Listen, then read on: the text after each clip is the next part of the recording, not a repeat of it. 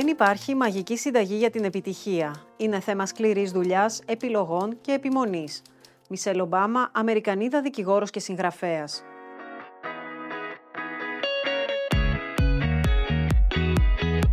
Μη χωχώ σημαίνει αγκαλιάζω τον εαυτό μου. Και η ελπίδα κόκοτα, εκτός από τα δικά της όνειρα και φιλοδοξίες, έχει αγκαλιάσει και αυτά χιλιάδων γυναικών ανά τον κόσμο. Άλλωστε το κομμάτι της κοινωνικής προσφοράς την απασχολούσε από μικρή και έχοντας ως πρότυπα τη μητέρα και τη γιαγιά της που τη μεγάλωσαν, θέλησε με κάποιο τρόπο να στηρίξει γυναίκες που το έχουν ανάγκη.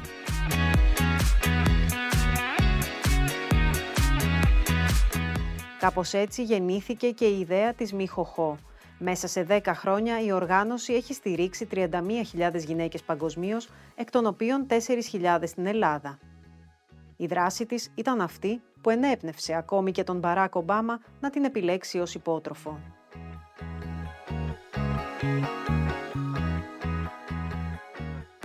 Ελπίδα, χαίρομαι πολύ που σε γνωρίζω. Και εγώ χαίρομαι πολύ. Ευχαριστώ για τη φιλοξενία.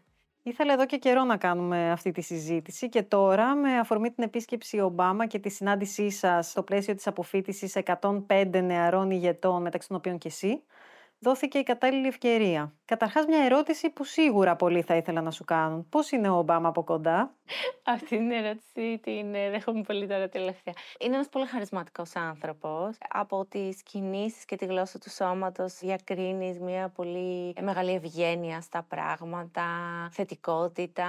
Έχει πολύ θετική στάση στη ζωή και σε αυτά που πρεσβεύει. Πολύ ευγενής, πολύ, θα, μπορώ να χαρακτηρίσω έναν αγγλικό άνθρωπο. Και πιστεύεις ότι παραμένει η εικόνα αυτή και μπροστά και πίσω από τις κάμερες; Τουλάχιστον στα δικά μου τα μάτια και μπροστά και πίσω από τις κάμερες ήταν πολύ αληθινός. Ναι, πιστεύω ότι παραμένει. Πώς είναι να είσαι υπότροφος του προγράμματος Obama Foundation Leaders και τι σημαίνει αυτό στην πράξη; Είναι αρχικά να πω απαιτητικό.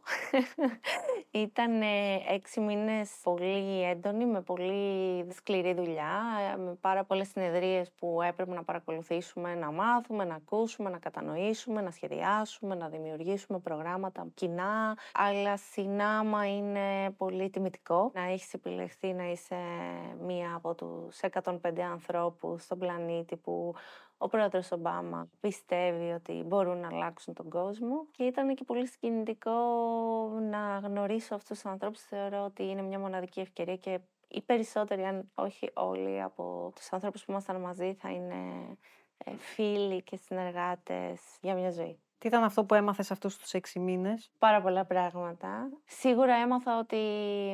Σίγουρα επιβεβαιώθηκα, γιατί πάντα το πίστευα και πάντα ήταν κάτι που μας έχει πάει και μας μπροστά, ότι η συνεργασία και η συνέργεια είναι ο τρόπος να γίνονται όμορφα και μεγάλα πράγματα και ουσιαστικά. Κάτι που έμαθα πολύ, είχαμε και πολλές, είχαμε προσωπικό coaching, είχαμε πολλά resources στη διάθεσή μας για να να γίνουμε, να χτίσουμε μια πιο ηγετική στάση στη δουλειά μας και στις δράσεις μας, να φροντίζω τον εαυτό μου ακόμα περισσότερο. Να πάρουμε λίγο τα πράγματα από την αρχή για να σε γνωρίσει και ο κόσμος καλύτερα.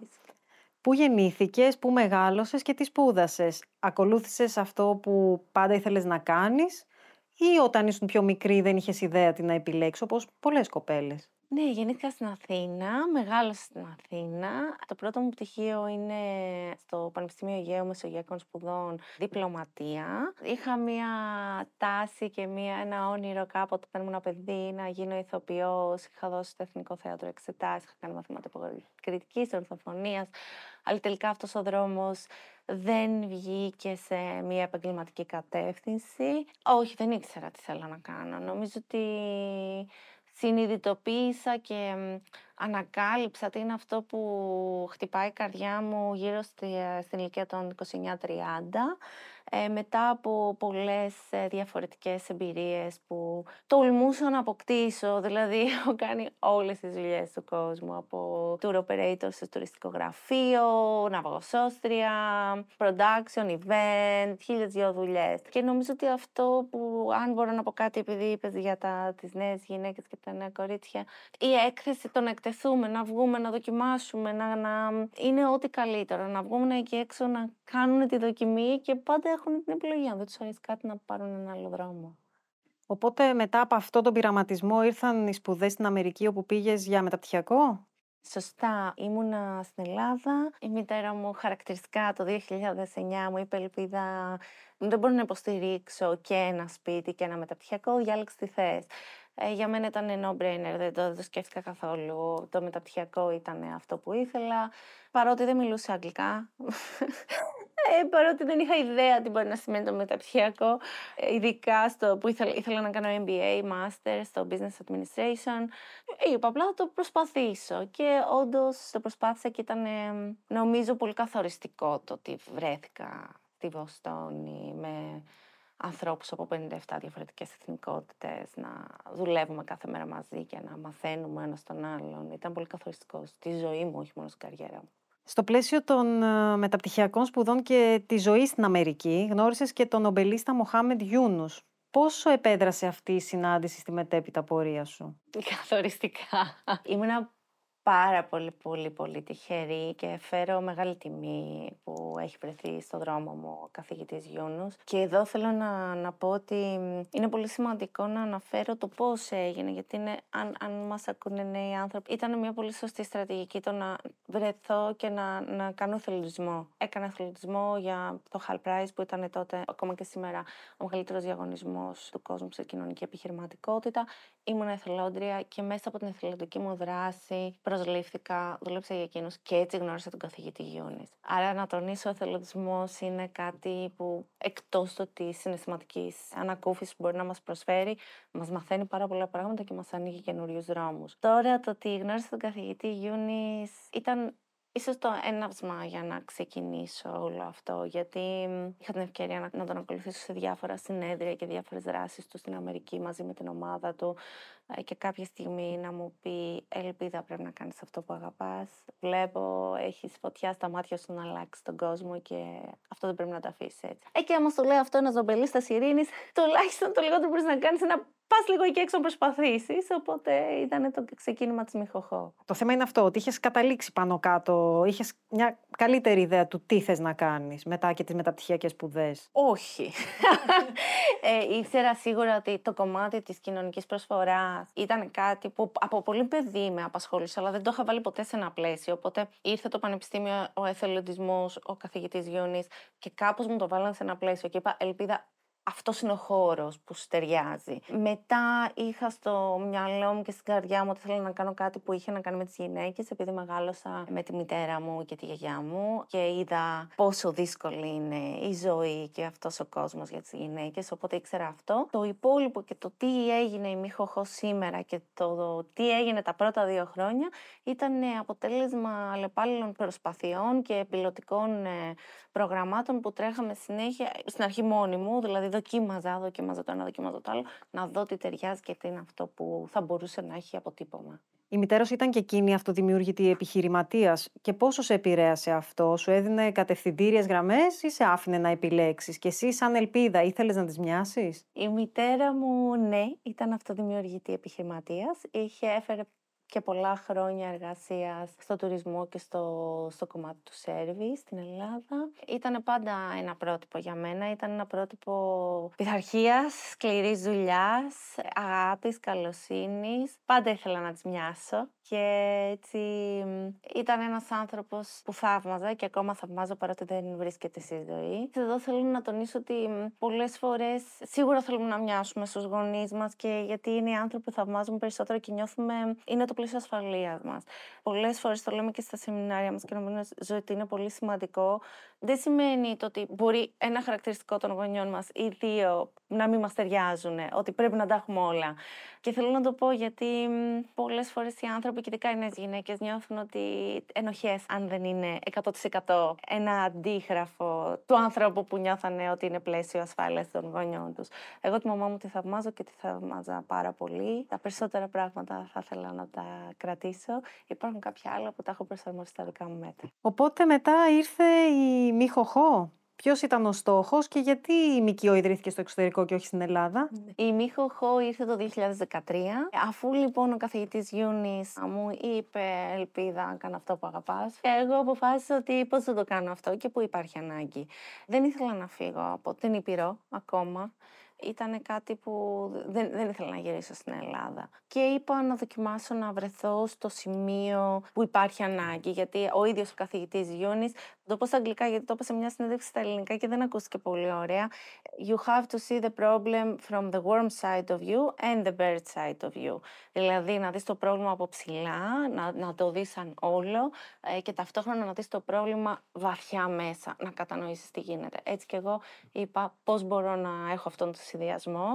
Ε, θα πάω στην Τιχουάνα που είναι στην οριακή πόλη με το Σαντιέγκο της Αμερικής και έτσι θα μπορώ να έχω και τις δύο οπτικές. Και έτσι ξεκίνησε στο Μεξικό.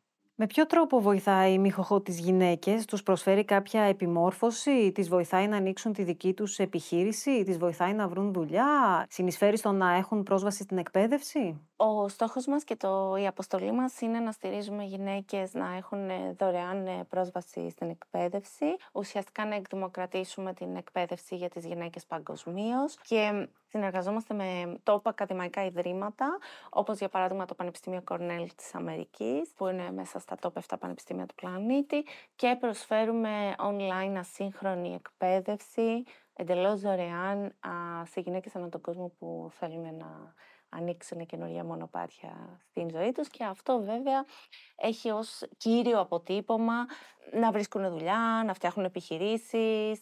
Ο απότερος σκοπός είναι η οικονομική ενδυνάμωση και να μπορεί μια γυναίκα μέσω της εκπαίδευσής της να βρει δουλειά και να βάλει φαγητό στο τραπέζι της. Και να είναι και οικονομικά ανεξάρτητη. Να είναι οικονομικά ανεξάρτητη είναι πάρα πολύ βασικό για το που πάμε και πώς είναι η ζωή μας. Καρποφόρησε γρήγορα αυτή η προσπάθεια. Πώς προέκυψε η εξάπλωση της ΜΚΟ και σε άλλες χώρες; Δεν ξέρω τι σημαίνει γρήγορα. Εντάξει, βέβαια, αν σκεφτούμε ότι η αλήθεια είναι, αν το δούμε έτσι από την πλευρά του, την ψηλή του πουλιού, μέσα σε 10 χρόνια έχουμε στηρίξει 31.000 γυναίκες. Οπότε θα έλεγα ότι είναι αρκετά γρήγορα. Δεν νιώσαμε ότι είναι γρήγορα, γιατί ήταν μια πολύ δύσκολη πορεία. Ξεκίνησα από το, από το τελείως μηδέν με 20 δολάρια στην τσέπη ε, και στην αρχή έκανα τα πάντα μόνη μου. Έφτιαχνα το site, τα λογότυπα, ό,τι μπορείτε να φανταστείτε που χρειάζεται να γίνει, μέχρι και το καταστατικό της εταιρείας το, το έγραψα μόνη μου. Γιατί δεν υπήρχαν τα χρήματα να πάω σε δικηγόρο λογιστή.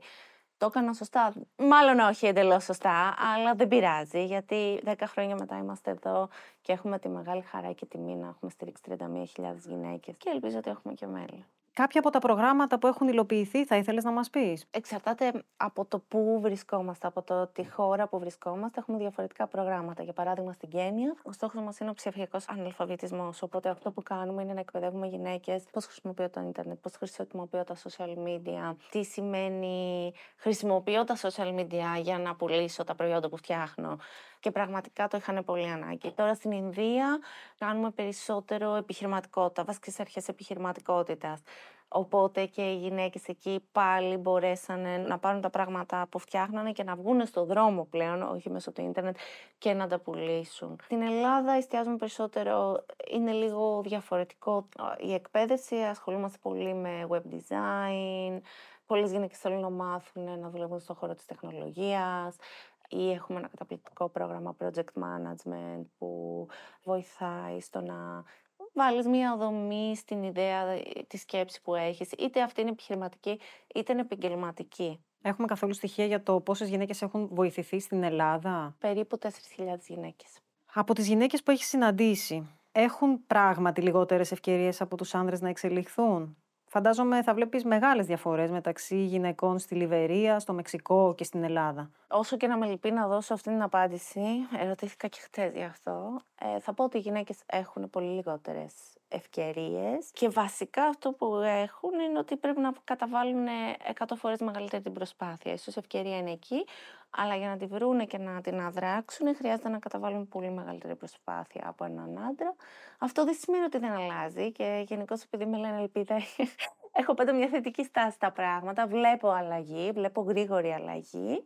Παρ' όλα αυτά όμως ε, παράλληλα δεν μπορούμε να, δεν μπορούμε να περιμένουμε παθογένειες 2.000 ετών να αλλάξουν σε ένα, δύο, τρία χρόνια. Θέλει μια συλλογική προσπάθεια από τους άντρες, τις γυναίκες, την κοινωνία, την κοινωνία των πολιτών, τις κυβερνήσεις. Είναι, είναι μια συλλογική ευθύνη η αλλαγή, δεν είναι μεμονωμένη. Υπάρχει κάτι που ενώνει αυτές τις γυναίκες, κάτι που έχουν κοινό ανεξαρτήτως χώρας; Ναι.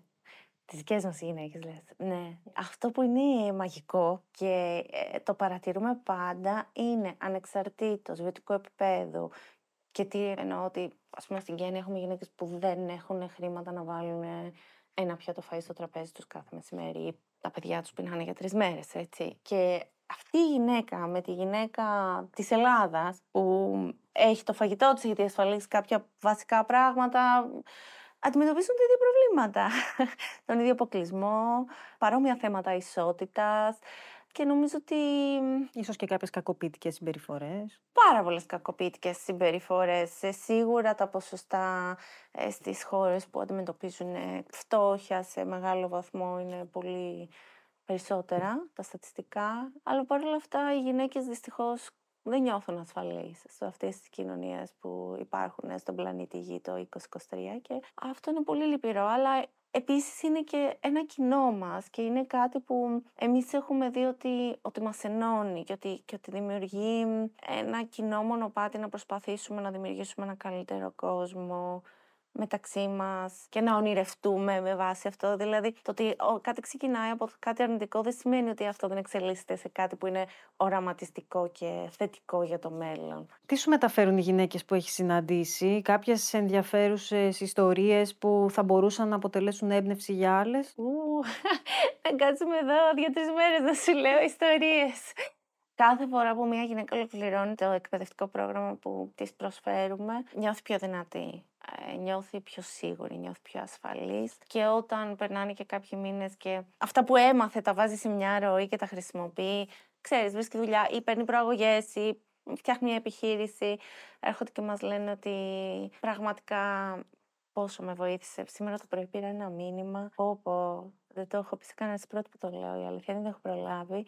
Ένα μήνυμα που μου έλεγε μια κοπέλα, ε, δεν ξέρω με θυμάσαι, συναντηθήκαμε σε ένα αεροπλάνο από τη Νέα Υόρκη στο Λος Άντζελες και τότε μου είπες να ακολουθήσω το Μίχοχο και να μην ε, παρατήσω ποτέ τα όνειρά μου. Και θέλω να σου πω ότι κάθε μέρα συσκέφτομαι και έχω φτιάξει αυτό. Μεγάλη μας τιμή που κάνουμε αυτό που κάνουμε. Μεγάλη τιμή που μας έχουν εμπιστευτεί τόσες χιλιάδες γυναίκες. Εμείς, ε, εγώ νιώθω ότι μαθαίνω τόσα πολλά από εκείνες κάθε μέρα. Έχεις κάποιες προσωπικές ιστορίες με γυναίκες που ξεκίνησαν από το μηδέν και κατάφεραν κάτι; Ε, όσο σημαντικό, λιγότερο ή περισσότερο σημαντικό; Πολλές. Έχουμε γυναίκα, το έχω ξαναπεί αυτό το παράδειγμα, αλλά ας το πω και εδώ γιατί είναι σημαντικό.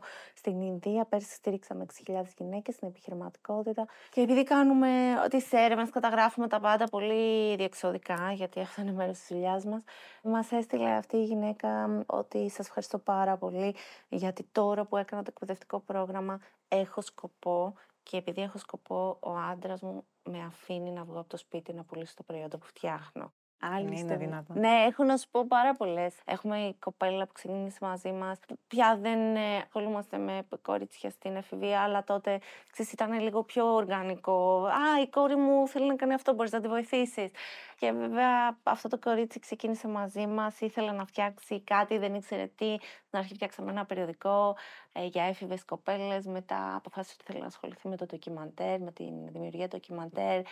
Της αγοράσαμε την πρώτη της κάμερα, έφτιαξε ένα ντοκιμαντέρ και αυτό το ντοκιμαντέρ έγινε το ειστήριό της να μπει σε ένα καταπληκτικό κολέγιο της Αμερικής με φούλη υποτροφία στη Βοστόνη.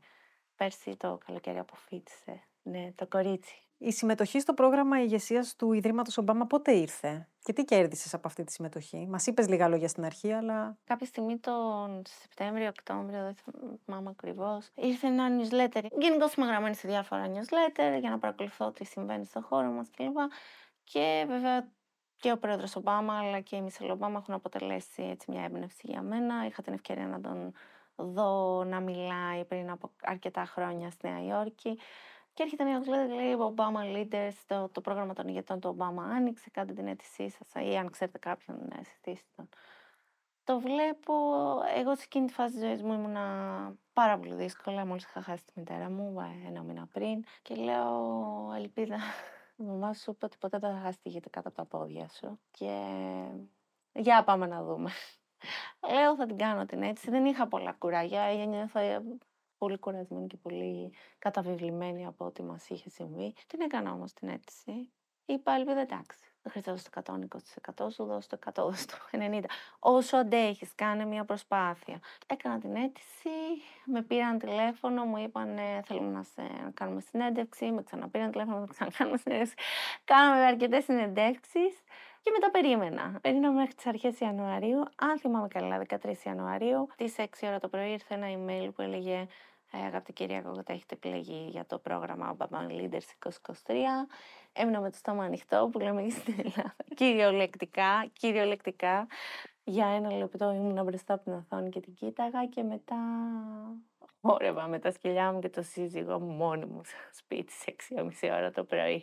Το ένα ήταν ότι ήταν μια πολύ μεγάλη αναγνώριση για όλο το έργο που έχουμε επιτελέσει τόσα χρόνια και για την επιμονή που έχουμε δείξει και η ομάδα μου και εγώ. Ήταν πιο πολύ όμως μια μορφή επιβράβευσης ή έμαθες και κάποια πράγματα που μπορείς να τα εφαρμόσεις και στη Μιχοχώ τα οποία δεν τα είχες εφαρμόσει πριν; Έμαθα πάρα πολλά πράγματα από στρατηγικής απόψεως, από γνώση, από πάρα πάρα, πάρα πολλά, χιλιάδες γνώσεις ε, μέσα σε αυτό το πρώτο εξάμεινο και ένα από τα πιο σημαντικά πράγματα που σου προσφέρει το, το πρόγραμμα των Obama Leaders είναι η δικτύωση με ανθρώπους που ξεκινάνε όλοι από μια κοινή βάση. Δηλαδή το χαρακτηριστικό ήταν ότι ήταν συγκλονιστικό ότι στην πρώτη μας συνάντηση ξαφνικά όλοι νιώθαμε τόσο άνετα, γιατί όλοι ήμασταν εκεί για έναν κοινό σκοπό. Δεν είχε σημασία αν ο ένας ασχολείται με το περιβάλλον ή ο άλλος ασχολείται με τις γυναίκες ή ο άλλος με το θέμα των Ρωμά, αλλά είχαμε όλοι θέλαμε να κάνουμε καλό σε αυτό το,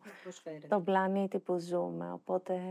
Πώς αισθάνεσαι για όσα έχεις καταφέρει, έχεις πετύχει όλους τους στόχους σου; Και αν ναι, ποιος είναι ο επόμενος σε επαγγελματικό αλλά και σε προσωπικό επίπεδο; Αισθάνομαι πολύ καλά. Μπορώ να πω ότι είμαι ευτυχισμένη για νιώθω πολύ ευγνώμων για τη ζωή, για τους ανθρώπους που έχουν περάσει από τη ζωή μου, για την οικογένεια, τις φίλες, τους φίλους, τον σύζυγό μου, σκυλιά μου.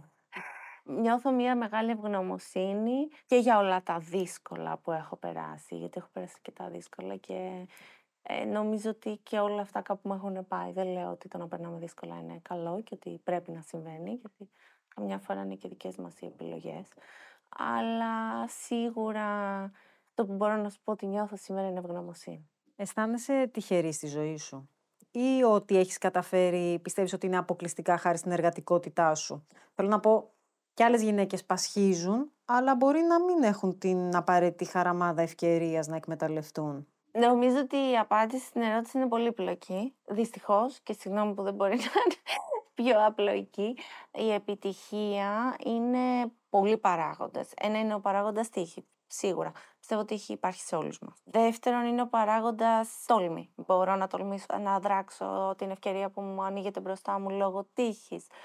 Τρίτον, είναι θέμα χρονικής συγκυρίας. Δηλαδή, η ευκαιρία αυτή ανοίχτηκε την χρονική συγκυρία που εγώ μπορώ, έχω αντοχέ, μπορώ να το δω, μπορώ να το αφουγκραστώ, ε, θα τολμήσω εκείνη τη στιγμή, αλλά και η χρονική στιγμή παίζει πολύ μεγάλο ρόλο και πιστεύω ότι είναι και θέμα αυτοφροντίδας. Πιστεύω ότι μπορούμε να αρπάξουμε τις ευκαιρίες μπροστά μας και να δούμε την τύχη μας όταν ε, μας βάζουμε προτεραιότητα και φροντίζουμε και τα δικά μας θέλω, όχι με εγωισμό, αλλά με, με αυτό, αυτή τη φροντίδα που έχουμε περισσότερες γυναίκες.